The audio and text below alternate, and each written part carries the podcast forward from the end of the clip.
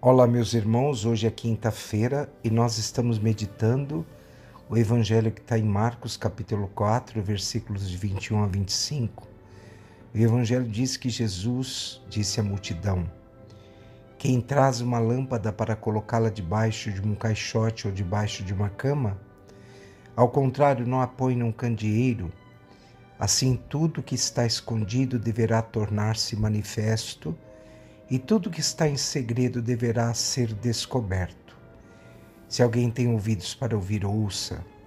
E Jesus dizia ainda: Prestai atenção no que ouvis, com a mesma medida com que medirdes, também vós sereis medidos, e vos será dado ainda mais.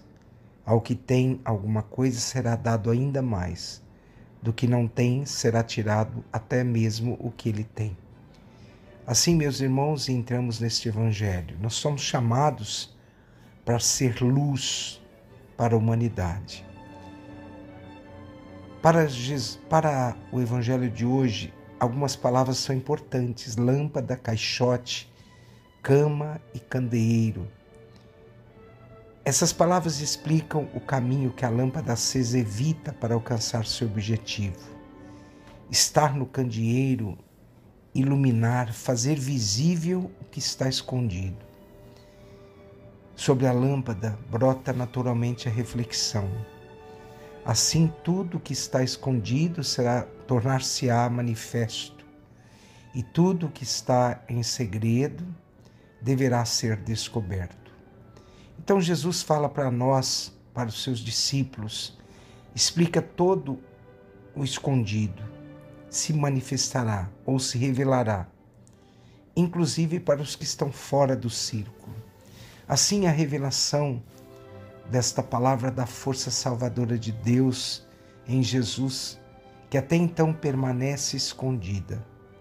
Em outras palavras, um dia Deus, com o um ato de sua força, fará visível e será revelada aos que estão fora.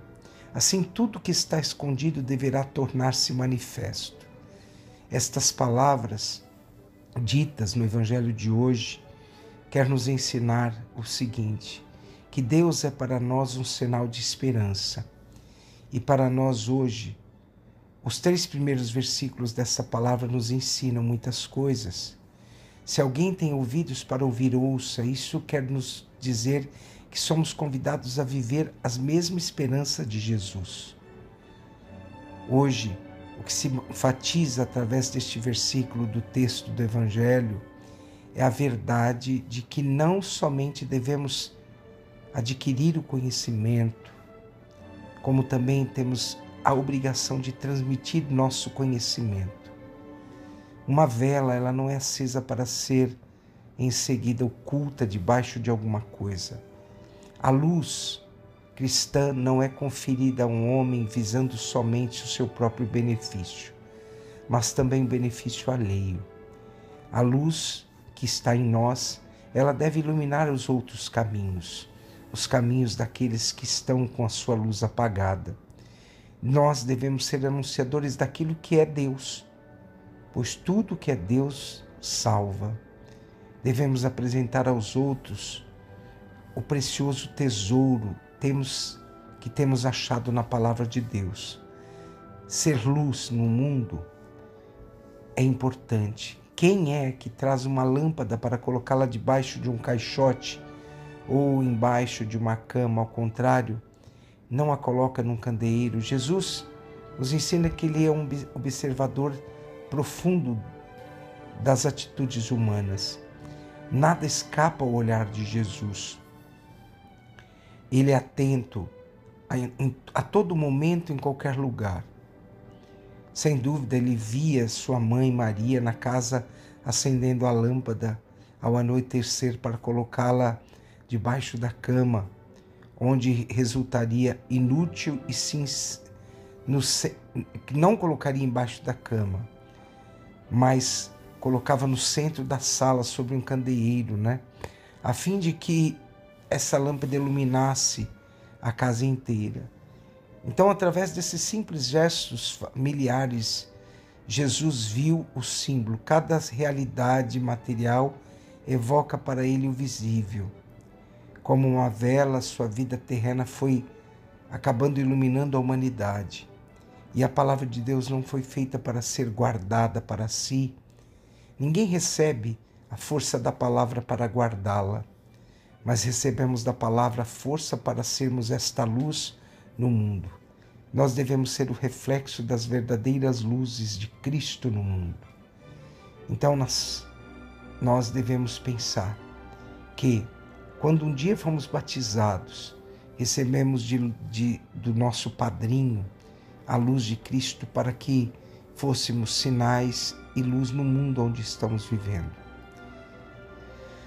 Qual é a medida do amor de Deus que o Deus usou para conosco? Precisamos contemplar Cristo morto e ressuscitado por nós nós, meus irmãos, em Jesus conhecemos o amor que Deus tem por nós. Deus amou tanto o mundo que entregou o seu Filho único para que todo o que nele crê não pereça, mas tenha vida eterna. Então é importante compreender Cristo ao pagar, ao dar a sua vida por misericórdia a cada um de nós. Nós somos portadores de Cristo, pois somos chamados de cristãos e devemos ser um sinal claro do seu amor para todos os homens que passam pela nossa vida. Celebrar a Eucaristia, nós fazemos o nosso compromisso de deixar que o Senhor nos converta num sinal claro no mundo onde estamos vivendo. Que nós, meus irmãos e minhas irmãs, no mundo de trevas, sejamos o sinal e a luz de Cristo que ilumine todos os caminhos. Abençoe-vos o Deus Todo-Poderoso, o Pai, o Filho e o Espírito Santo. Amém.